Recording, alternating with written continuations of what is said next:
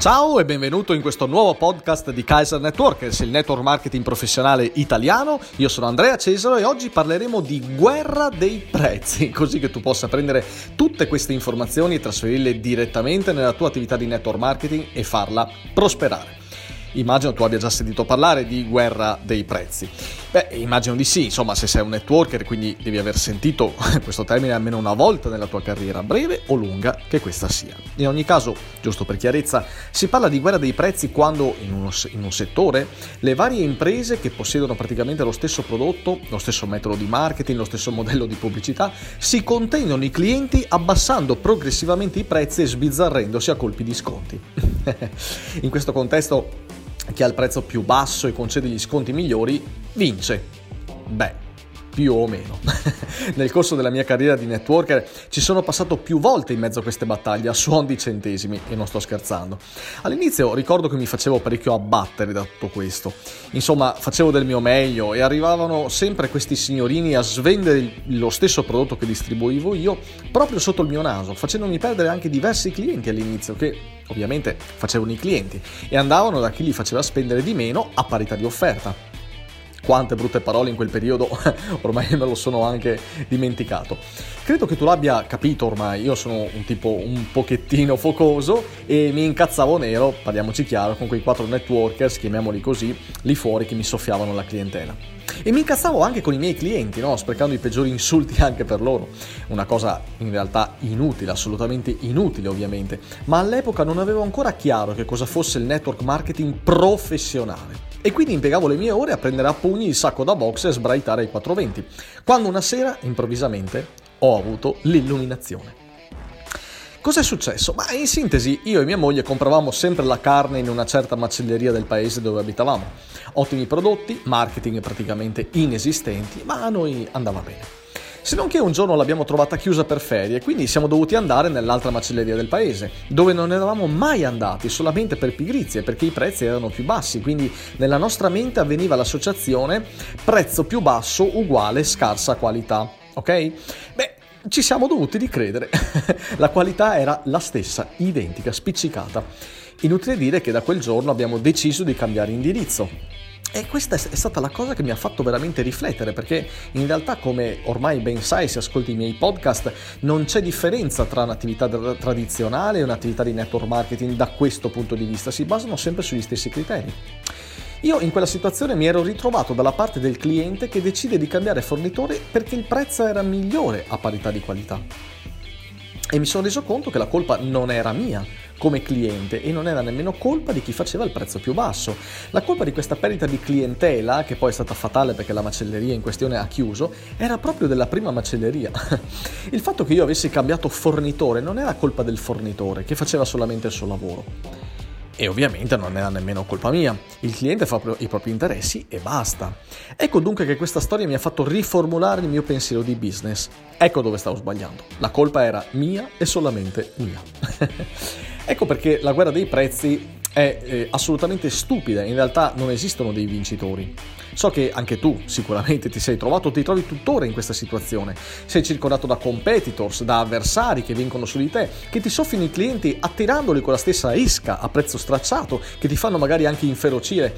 Questi qui sono quelli che poi vedi agli eventi aziendali seguiti da uno stuolo di tirapiedi che li venerano, che salgono sul palco a raccontare le loro storie lacrimose e raccontano come siano diventati Super Diamond, Platinum, Award, Oscar, Grammy, Davide Donatello, Iper dell'universo con questa fantastica azienda e di quanto siano ricchi adesso.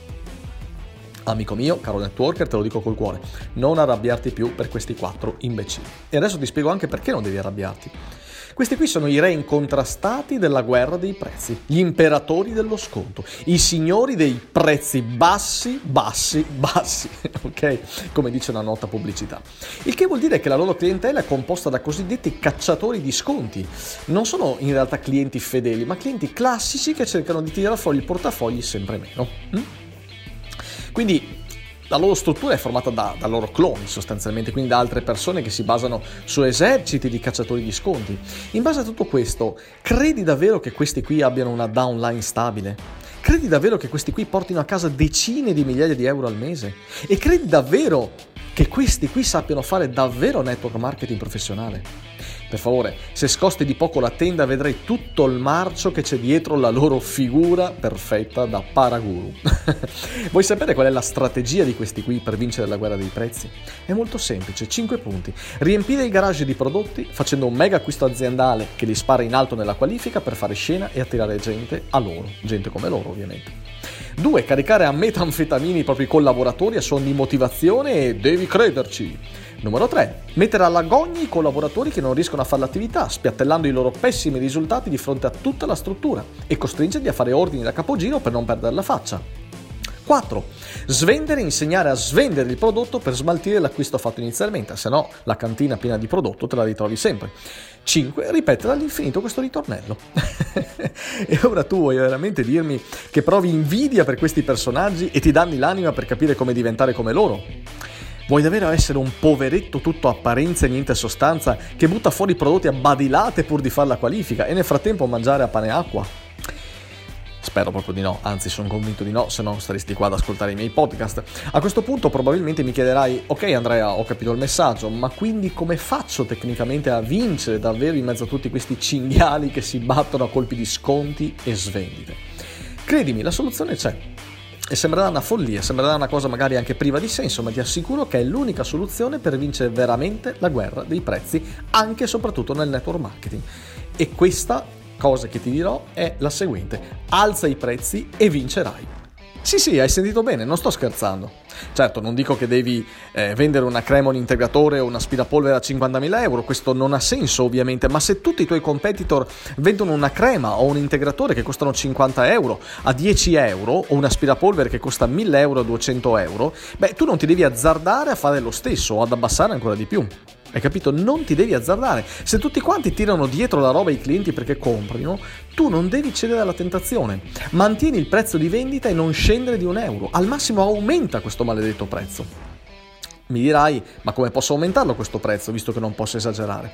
Chiaro, non puoi rincarare il prezzo all'inverosimile, se no finisci dentro e ti buttano anche via la chiave. Però puoi fare un'altra cosa, puoi dare alla gente un prodotto migliore, pur mantenendo lo stesso prodotto. Prendiamo il caso di una crema viso antirughe, per esempio.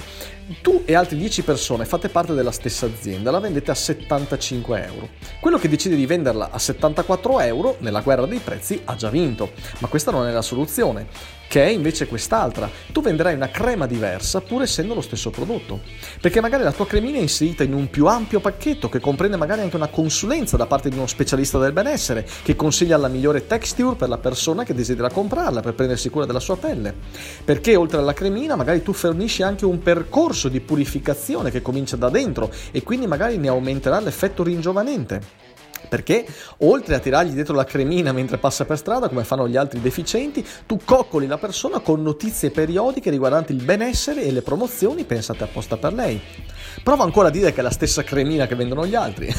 Questo è il segreto. Cioè, se vuoi elevarti dalla barbara guerra dei prezzi, devi metterti su un piedistallo ed essere diverso dagli altri, in modo da non poter essere minimamente paragonabile con loro. Ripeto, devi fare qualcosa di diverso, essere sotto i riflettori, in modo da non essere paragonato. Questo è l'unico modo per vincere nella guerra dei prezzi. Spero che questo podcast in cui ho condiviso con te una grossa fetta delle mie conoscenze nel campo del network marketing professionale, beh, tu possa aver fatto chiarezza mentale sul posto nel mondo che dovrà avere il tuo business. Non insieme a tutti gli altri, in mezzo al fango della guerra, ma su un altro pianeta. E con quest'ultima informazione ho concluso anche la puntata di oggi di questo podcast di network marketing. Mi raccomando, riascoltalo, ma soprattutto mettilo in pratica per ottenere il massimo successo nella tua attività. E non scordarti di condividerlo con gli altri networker della tua squadra.